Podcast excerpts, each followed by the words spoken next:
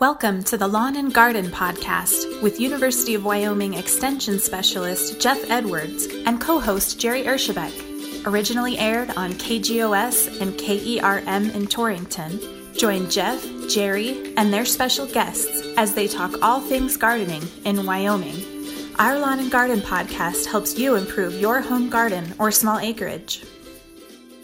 Good morning, everybody. This is Jeff Edwards for the KGOS KERM Lawn and Garden Program. With me today, my co host is Jerry Ershebek. Good morning, Jerry. Morning, Jeff. Also, our guest today is Gary Stone. He's an extension educator from uh, the Panhandle Station over in Scottsbluff. And uh, good morning, Gary. How are you? Good morning, Jeff. Good morning, Jerry. How's everything going? Good, Gary. Thank Just- you. Just really good. Thank you. Uh, we're glad to have you with us. Let's take a few moments and listen to our sponsors, and we'll be back in a bit. Looking for the best way to keep up with all the news from University of Wyoming Extension, the College of Agriculture, and Wyoming Ag Experiment Stations? The UWAgnews.com website features real time education, research, and extension events, and feature stories from across the state. Bookmark UWAgnews.com today and subscribe to our monthly email newsletter. UWAgnews.com, growing people, knowledge, and communities. All right, welcome back, everybody. This is Jeff Edwards and Jerry Ershebek with the KGOS KERM Lawn and Garden Program. In studio with us today is uh, Gary Stone, and we are happy to have him here. And I think we're going to spend some time talking about turf and grasshoppers and weeds. And I'm going to turn the floor over to you, Gary. Let's get going. What do you want to talk about? Alrighty. Well, let's see. Uh, pre-emergent products for control of crabgrass. Uh, they probably should have went out when soil temperature was 55 degrees, but you know things have been kind of cool. Soil temperature's up around 63, 64 degrees. So if you haven't put it out yet, uh, you can still put those out and uh, hopefully get some control of your crabgrass. Post Gary, before before we move on from crabgrass, is it too early to apply pre-emergent for control of sandburrs or puncture vine if you happen to have those issues in turf? No, it is not. It would be a good time to apply those because those germinate actually, you know, a little bit, actually about this type of soil temperature, around the 64, Yeah. 65 degree temperature. So, Yeah. yeah, get those out. I, I kind of use, I don't know if this is correct or not, but I kind of use the uh, cottonwood cotton flying. If I can get it out, if I can get a pre-emergent out before that's done, I think I'm feeling pretty good about my pre-emergent weed control. Well, the one thing about all three of those, uh, the crabgrass, puncture vine, and the sandbur, they will germinate throughout the year anyway. So, right. uh, get Yeah. it out, get your pre out, and uh, you know if you've got time and it uh, maybe five six weeks later you need a second application and the product allows it, you can put out a second application. Yeah, you know, crabgrass to me is a minor nuisance. Uh, it's sandburrs that I don't like in Oh. my turf. Ambers and puncture vine, absolutely, those are the worst. yeah, you Especially know, if one wants to try to walk across it barefooted. yeah. Well, and puncture vine you can't mow, right? It it grows flat, so you aren't going to get it with a lawnmower other than picking up the seeds with the tires. That's right. That's right. so we've got a chunk of. I've kind of derailed the conversation a little bit, but we have a one area of our turf that is notorious for having sandburrs in it every year, and I always seem to be a little bit late getting those things taken care of. And another way to manage them is to save that area and mow it last so that you're not picking those things up and taking them to new places that don't have that infestation. So, you know, if you're not able to get a pre emergent product out and you have weeds that get away from you still, if you want to, it's one of those cultural control type things that we can do to try to manage things, even though they might have got away from us this year, and then get ready for next year, right? That's right. So anyway, some uh, post uh, products to put out. Uh, I know I see a lot of dandelions. It's kind of a catch-22. Our bees, those are some of the first things that come out in flower, and that's what our bees visit. But on the other hand, uh, they certainly can be a nuisance weed. And when I'm out mowing, I guess I kind of sacrifice my bees a little bit, and I've got my little two edged prong or fork or whatever, and I cut out every dandelion I see, at least at least in the lawn anyway. So- yeah, so you're doing um, manual control, just hand removal at this point in time, right? Yes. You know, I get a lot of calls this time of year, people asking me what they should use on their dandelions. And right now it's hand pulling them. Chemically, it's one of those things that if you can treat in the fall, that would be better. Would you not agree? Absolutely, fall would be the best time to treat for dandelions, and if you do that, you'll really knock them back. Jerry, are you digging dandelions?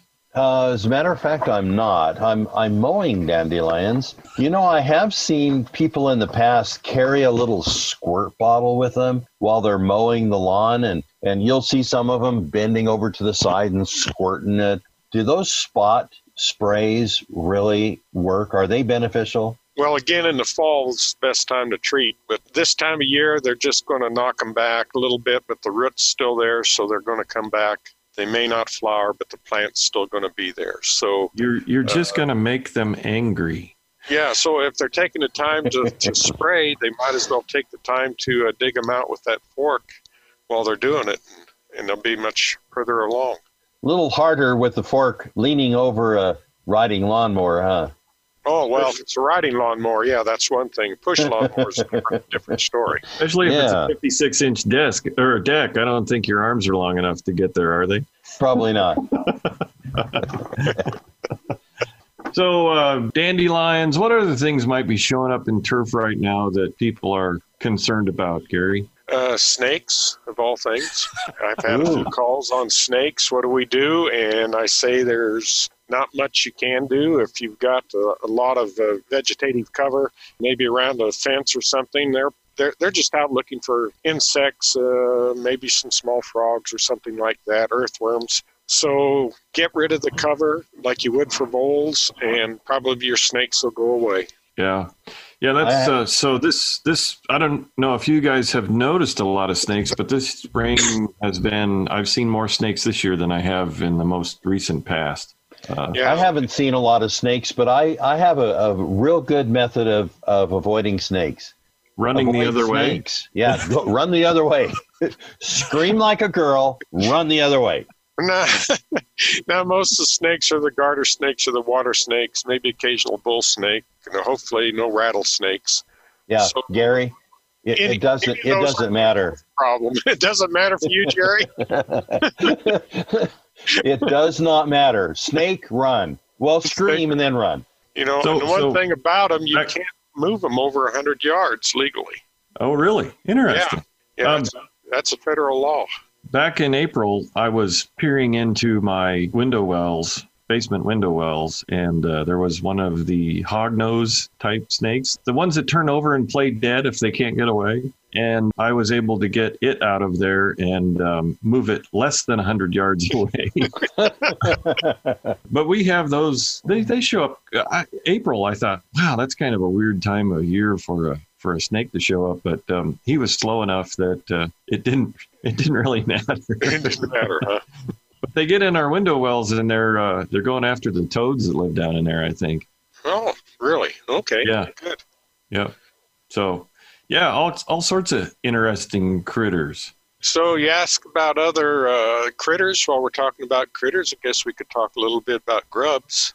Most of the product that you put out for uh, grubs, or at least the one I'm thinking of, it usually has a 90-day window of management. So if you back it off August, July, June, now's the time to be putting that product out too. And, uh, And most of those products have to be watered in, correct? Yes, they do. Usually Okay. they're granular if you do it yourself, like I do, and then I run the sprinkler and get about a good Yeah. quarter to a half inch and water it in. Or, or a well timed rain would be helpful. Yes, absolutely, absolutely. um, other insects, uh, I guess we wanted to kind of talk about grasshoppers. They're just starting to come on just a little bit. May want to wait just a little longer just to maybe catch a second flush. So if you're only going to do one application, you can catch the first two with one treatment and then see what happens. Maybe save Yeah, a little money. It's important to treat for them now, regardless of what your treatment method is, because it's a whole lot easier to eliminate the smaller ones than it is the bigger ones. Absolutely. But we notice the bigger ones more later in the season. And actually, you know, uh, even a month ago, I've seen some that overwintered out flying around, jumping around, pretty good size. So it's always fascinating how they can do that and where they hole up for the winter just makes Yeah. me wonder. Yeah. Bugs are cool. They are. They really are. Hey, I keep I keep hearing in the news that uh, this is the 17th year of the 17 year cicadas, and we're just going to have a great big flush of those things. But around here, you know, they're not cyclical like that. They're out every single year. You know, I, I guess I haven't seen them around my place, so you'd have to Okay. enlighten me a little bit. Uh, yeah, I, and uh, it's just one of those things that uh, about every August and what what's that wives' tale, Jerry? About the first time you hear cicadas, then it's how many weeks until it freezes? Six weeks until it freezes. Is that a heavy frost or a freeze? It's just a freeze. But you know, there, there again, those are those old, old time stories, and I'm not sure that they're in this Farmer's Almanac. You know, but uh, some of them are, and I've not seen it scientifically proven. But Mer- my wife will always say, "Hup, you hear them singing? Six weeks." And you know, sometimes we're pretty close. September. I uh, I, I try to not listen to them when, when they're out in July.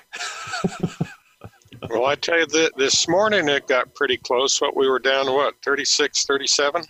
Um, It's most of the panhandle in eastern Wyoming. yeah, so we were 32, but you know that Really? was that was four days ago. Jeez. Well, I know my Oh. younger brother in Idaho Falls sent some photos out uh, here a couple of days ago and looked like they had about two or three inches of snow on the ground. Right. Yep. You know, it's that whole um, Mother's Day, Memorial Day, uh, cold potential snowstorm weekends, right? Yeah. Good time to plant. And now, now the, it looks like the weather pattern is is going to kick back up and start getting us into the 80s and 90s. Even Yeah, I, think, the so. weather the Weather Channel reported that most of the United States can plan on having a hotter than normal summer 2020. So Goody. that's their prediction. I think Don Day was saying that probably uh, oh two years ago. He gave a presentation at SAREC uh, that uh, indicated that 2020 and 2021 were going to be exceptionally hot years. So I think he's been right about how much wind that we've been uh, getting. Yeah, I'll agree with that. It it has been a windy year, that's for sure. And from every direction, which is really odd. Which uh, you know, a lot of the wind from the south, I think, blowing the miller moths in. Everybody seems to be commenting about them and how how much they're flying around. Yeah, I, I cannot believe how many have made their way into the house, and I'd like to know where they're coming in at. I must have to get seems- about six six a day. Yeah, it, it seems Ryan asked a, uh, had somebody call the uh, radio station a couple weeks ago wanting to know a biological control method for keeping moths out of their trees. You know, it's more important to keep them out of your house, isn't it? Right? Yeah, well, yeah, I, they're they're just a nuisance and a, and you know a pain, but they're not causing any damage or any harm. So the, the biological um, method that I have is uh, a vacuum cleaner, or or my dog when she's feeling up to it, she'll chase them around and eat a few of them. My uh, but I guess yeah, cats like them too, cats right? love them. and here at the office, we have a metal door, and it, the metal door faces east. So I have a bunch of millers or moss, those little white guys. They'll get in between the door and the the rubber weather stripping. And then when I open the door, there's like six or seven of them that go, "Hey, thank you so much for opening the door." Well, So now welcome I- to the I bang on the door a little bit, and that that kind of wakes them up and gets them going. Jeff, would uh, BT work on that around a doorway or around your windows? Um, no, is not a repellent, it, and it uh, it's a growth regulator that. No, excuse me, that's not correct. It is a bacterial uh, product that only affects the larva, larval stages. Okay, So when they're chewing and eating. right, yep, Right. they have to be actively eating or feeding on the substance, the substrate that you have applied the product to, f- in order for it to work. There we Yeah. go. Yeah, sorry, I got I was distracted by something else. I think. well, what else shall we talk about on lawns that we can think of? So um, let's talk a little bit about uh, knowing when to fertilize and, you know, knowing if you are applying the right amount of moisture and those types of things, particularly if, you know, you have a lawn sprinkler system that you've got up and running, but maybe you haven't really checked the output recently or those types of things. Any any uh, techniques to check and see how much water you're actually putting out, Gary? For my clients down here, we do have some little rain gauges that we actually give away. Although with the COVID nineteen, I don't know how that's gonna how that's gonna work. Uh, but anyway, in the past, and uh, we would give these out. There'd be a bag of six of these, and they would uh, place them out across the lawn and uh, turn their uh, system on for the time that they had planned to run it, and uh, it would you know measure how much water they were putting out and also help kind of de- determine what the pattern was if it was adequate enough. Can you describe what the little things look like? Well, they were just little plastic cups with a uh, spike in the bottom so that you push them into the ground and they would, you know, stay upright. Now, if you do have uh, have a cap and you have a lot of cat food cans, those would work. Those are about to be about the same size as, Okay. as what these plastic cups were, and uh, kind of measure, you know, see how much water is in each one. You know, eighth of an inch, quarter inch, half inch during your uh, set period or your time that you run your sprinkler system, and that would give an indication of how much water you're putting out. Grass water use, turf water use, uh, this time of year, you know, it's been cool, but like Jerry said, we're going to be pushing the 90s according to the weatherman. I saw, you know, starting this weekend, uh, up into the 90, 92, 94 degree range. Uh, I can't wait.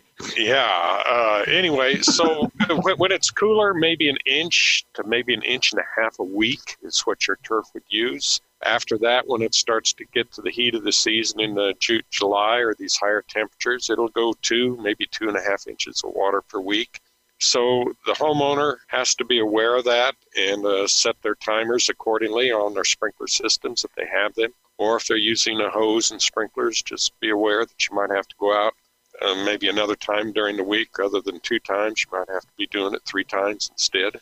So that's kind of what the water use would be and how to check for it. Uh, you know, they turn their systems on and see what the pattern's doing. It's amazing. Some people want, well, I'm not getting water here. Well, for some reason, either they drove over that sprinkler head with the lawn mower or whatever and either pushed it down into the ground so it isn't popping up high enough to get the pattern that it was set to do. And so they need to Yeah. go out there and actually visually see what their sprinklers are doing and if it's getting the coverage that they want.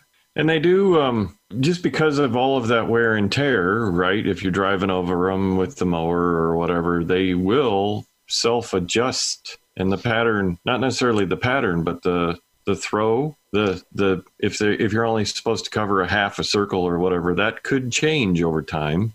Uh, and it might not be covering the area that you think that that particular uh, sprinkle head should be doing. Absolutely. The other thing that's real easy to do to check to see if they are getting adequate uh, moisture on their turf is to get a screwdriver with a shank that's uh, six to eight inches long and uh, go out there and probe the probe the turf. Uh, if it goes in easily, well, then you know you've got enough moisture for the next two or three days. If it goes in fairly hard, well, you know you need to uh, get your get the water out and get it going.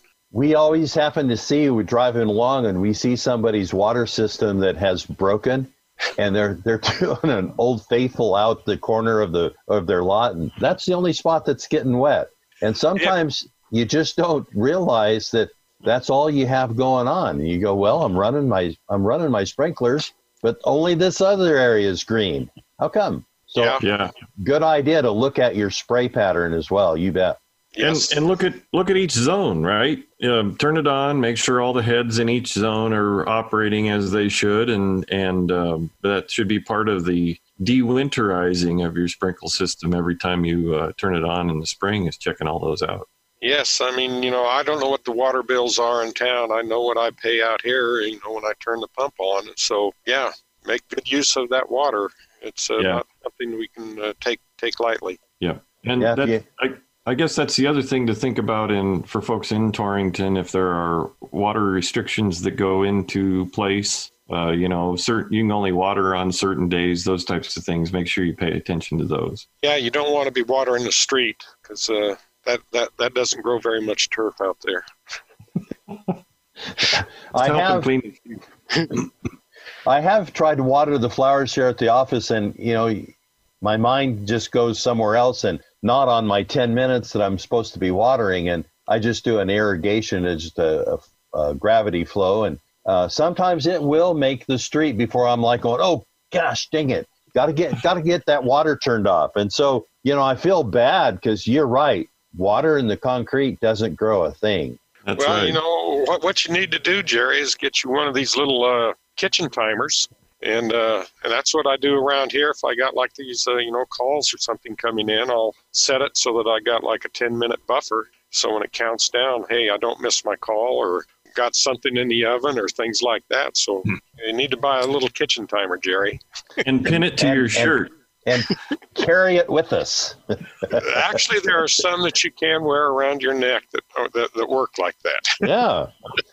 I'm going to be looking for one.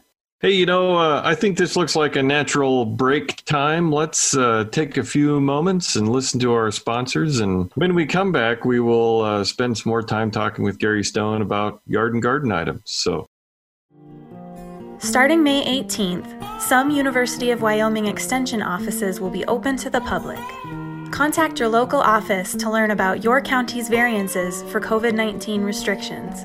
Even if your county remains closed, you can always contact your local educator by phone or email.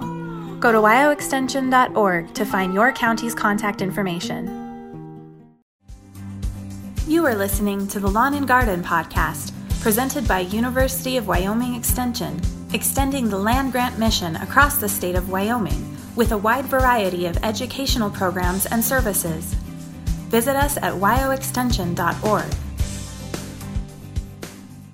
okay, we're back. This is Jeff Edwards and Jerry Ershebek with the KGOS KERM Lawn and Garden Program. Our guest today is Gary Stone. And uh, we've been talking about turf and keeping it well watered and making it look good with a little bit of weed control. And so, Gary, one of the things that folks think that they need to do is um, uh, fertilize their turf. What type of recommendations do you have to do that? You know, how can you how can we self assess whether or not we need to fertilize or if it might be some other type of issue? Well, the ideal way would be, of course, to uh, take a soil test of your turf and see just uh, what you have out there. Uh, soil tests run about uh, $20, $22. Reputable labs, you know, or there's quite a few around here. Well, I shouldn't say quite a few there, but there are the labs, the soil labs that are out here are reputable. So if you'd send it to any one of those, they would do give you a good answer. But Or as a rule could- of thumb, uh, We could also send it to the lab at CSU.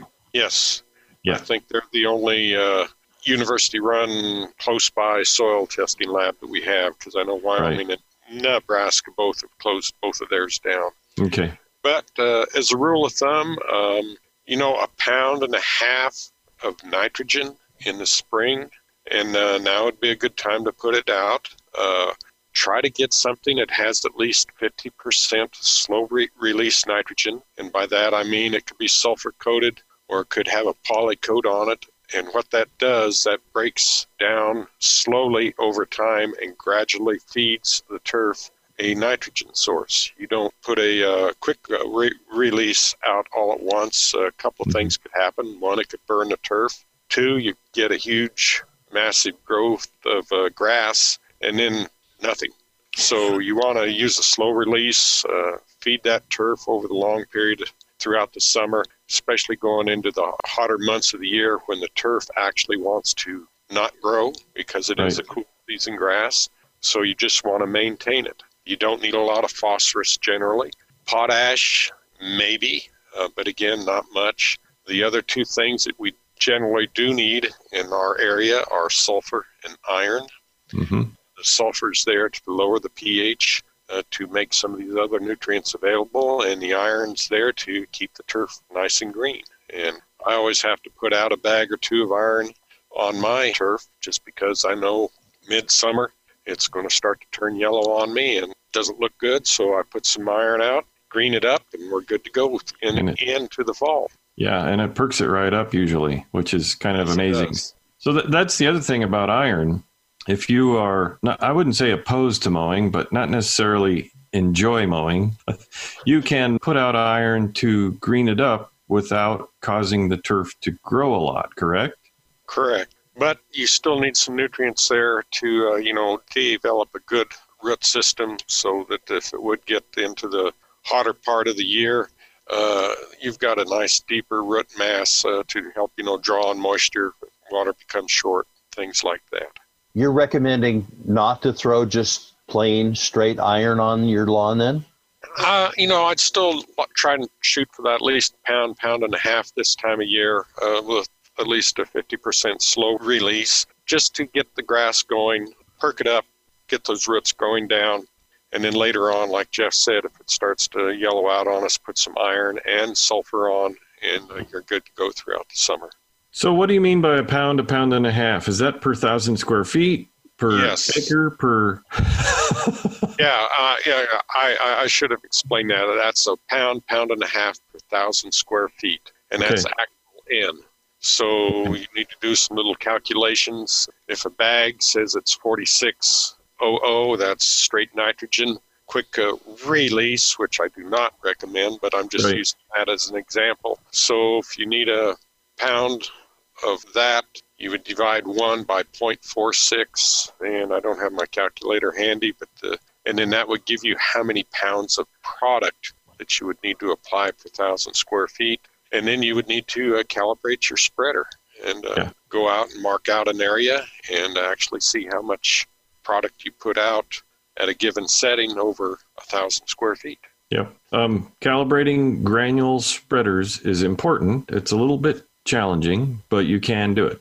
Yes. Yeah. And it does take time to do it right. Uh, you know, we don't want to put on too much. Uh, it ends in our sewer systems or runoff, uh, creates, you know, algae and things that we don't want to see in our water. You know, want to keep our water sources clean as possible. Yeah, Yep. So calculating incorrectly on the low side is better than calculating incorrectly on the high side. Absolutely. I mean, you could always go back, didn't put on enough, and put on a second application if you had. to. Right. So Jerry, do you uh, do you fertilize your turf? Yes, I do. I have the unique ability to have a guy that comes and does that for me. Oh, nice. And uh, he does some aeration and he does my fertilization. I fertilize my garden though, and when I calibrated my spreader, I just have a handheld spreader, Mhm. and my garden is about 50 by 50, so that's 2,500 square feet. So I calibrated it by weighing my spreader, and so that was about three pounds. So uh, I think I'm right in on on top of that as as a right thing to do. And for the garden, I'm spreading one of those a week. Is that because Well, now, Jerry, what, now wait a what, minute, what, what, now what, what type of, uh, or what's the blend that you're using? That you're twenty five five five, you're putting on way too much nitrogen. It, it's a and it jungle out there. but it says it's four pounds per thousand square feet. Yeah, and your garden does not need a lot of nitrogen. Maybe your sweet corn early on to get it going, but the other vegetables and everything, they're more interested in the phosphorus and the potash Okay, and not so much nitrogen. I mean, you'll get a lot of growth, but you won't get a lot of fruit or vegetables set on. all right. Well, good good to know. I'm going way too hard. So so cut back. and, and actually and actually change what you're putting on. You want something with you know putting this is okay. It's it's a it's a high nitrogen, but then later on in the season, if you want to apply more, and you want something with a lot less nitrogen and more phosphorus and potash. So something that's more of an even blend, like a 10 10 10 or 12 12 12. Is that what you're talking about? Yeah. Yes, yes. Okay. So I did have a soil test and they said, man, you guys need a lot, lot more nitrogen than what you got. And uh, the pH was 8.3, which is pretty high. And so that's why I went with the iron and the sulfur. Yes, Well, the iron and sulfur is important. Yep. yes. But that's a little too much. Too yeah, much that's a pretty strong hit of nitrogen. Yes. Okay. All right. I'll slow way down then. Like maybe skip three weeks before you think about flying again. Maybe once, once a month, right? yeah, even that's going to be more than enough. Even that's a little much. All right, I'll stick to. I'll put the rest of that on my pumpkin. well, you're going to get a lot of vine and maybe not so much big pumpkin. Yeah, yeah. It's going into the ground this weekend, I think, though. Okay. It's Very up good. a little bit, and we're going to plant that in the garden.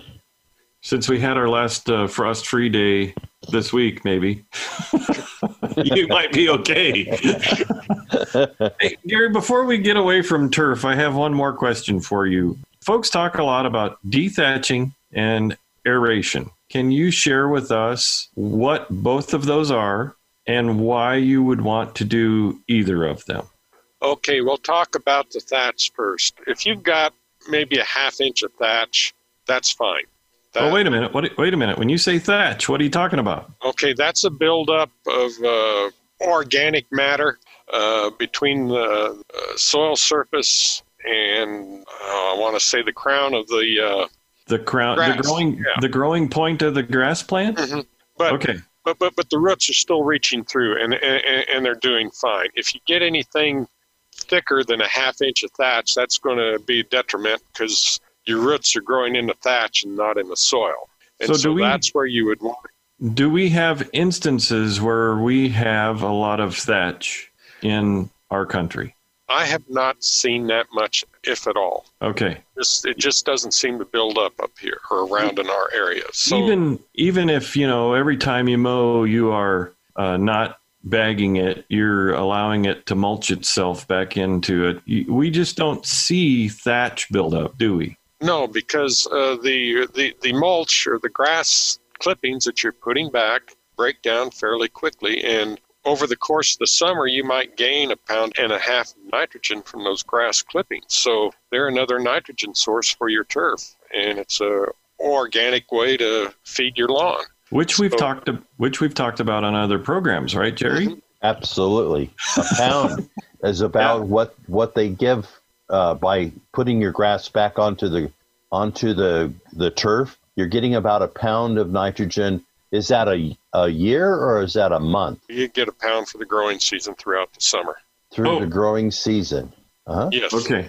So we have we have thatch figured out. Uh, so we wanted to maybe talk about aeration. that that's always a good thing. Uh, we want to try and do that early in the spring, although I wouldn't say now is too late, or in the fall would be another good time. What that does, that opens up the soil, lets those uh, grass roots breathe because they also need oxygen, helps them expand their roots. Seen plenty of photos from the turf conferences and the programs that we've put on with Ted Koski or Dr. Koski from CSU's come over and spoke, and he's shown when you aerate, that opens up, and uh, you could be amazed how deep those bluegrass roots can grow when that's opened up. Okay. So would you recommend aerating annually? About every other year, every third year should be enough to do that, unless Okay. you have a place in the lawn where the soil might be fairly heavy, you know, a heavy silt or maybe a heavy clay type soil. You might want to try and do that every year then, just open that up a little bit better. Okay. Uh, how, how does a lawn sprinkler system fare when you aerate? Yeah, do you have to go around and mark where all the heads are before you go on with go over it with an aerator? Absolutely, you need to mark where you go around and do that. Otherwise, you could knock your sprinklers out. Uh, maybe poke a hole in the in the sprinkler line, which wouldn't be good. So yes, go around, uh, mark all your sprinkler heads be, before you try to do anything like that. Okay. All right. Um, so it might be a good idea to be early enough in the spring that when the uh, when you can actually turn your system on, mark all the heads, and then either have somebody run an aerator or uh, you can rent those types of uh, machines to do that yourself. Correct. Yes, yes, you can rent them or have somebody else do it for you. And usually, what? How does an aerator work? How? How? I know it takes core plugs, I guess. Um, about how deep does it go? You know, you'd like to have it go at least a couple of inches deep. And then there's the one that's do the cores, and then there are those that uh, do a spike. But uh, oh, that just my- punch a hole in it. Yeah, but my preference is the cores because that opens it up. Then, if you needed to uh, put some new seed out, you could do that. Some of that seed will fall down in those holes. It's the right place for it. It'll stay moist, uh, you know, while it comes on. The cores, you can sweep them up, but you don't have to because eventually over time they will break down and uh, you know help feed the feed the other grass. So would you fertilize after you aerated? You could Okay. absolutely. not- you know. Not at Jerry's rate, but at the recommended rate. Not Yeah, at my just- rate. just a recommended So- rate of one to one and a half pounds. Okay. So Gary, all right, me and the tiller and fertilization now. Um, so, so Gary, we have a little section that had been used as a driveway, and so that's the first area that always dries out in our lawn. So, if you would aerate, you know those little little granules that you can put into a, a pot that is water loving, they swell up. Yes, I, yes, I uh, I believe I know what type of products you're talking about. if uh, if a guy could if a guy could aerate would would it behoove him to sprinkle some of those water loving crystals out and going into those holes Uh, you got to remember, yes, it takes up water, but then the plant's got to exude energy to draw that water out of those crystals. What I would recommend is put a good compost out there oh yeah uh, and uh, build up your soil so that it isn't as tight. Uh, you know, that compost will break down slowly, fertilize it a little bit, add some organic matter, uh, help build the soil structure so that it isn't as uh, tight or as tough as uh, as that area is. You know, make it more like the rest of your lawn. can you put that into a spreader though that that uh, that compost Yeah, absolutely. That's another thing that you could put on your lawn. Maybe it, it might get a little expensive, but uh, maybe putting a half inch of compost over your entire lawn uh, certainly will help it. huh. Well can i talk about one other thing that i noticed in my lawn? I had a had a tree and then we took it out and so instead of a buildup it's actually a dip. And how do you take care of dips in a lawn? You're going to have to find somebody that has some good topsoil that you know's hopefully fairly weed free, uh, doesn't have a lot any trash in it, and uh, just fill in that uh, spot and uh, put some new seed in and let her grow. Now, have you ever heard about just cutting that, cutting a, a square?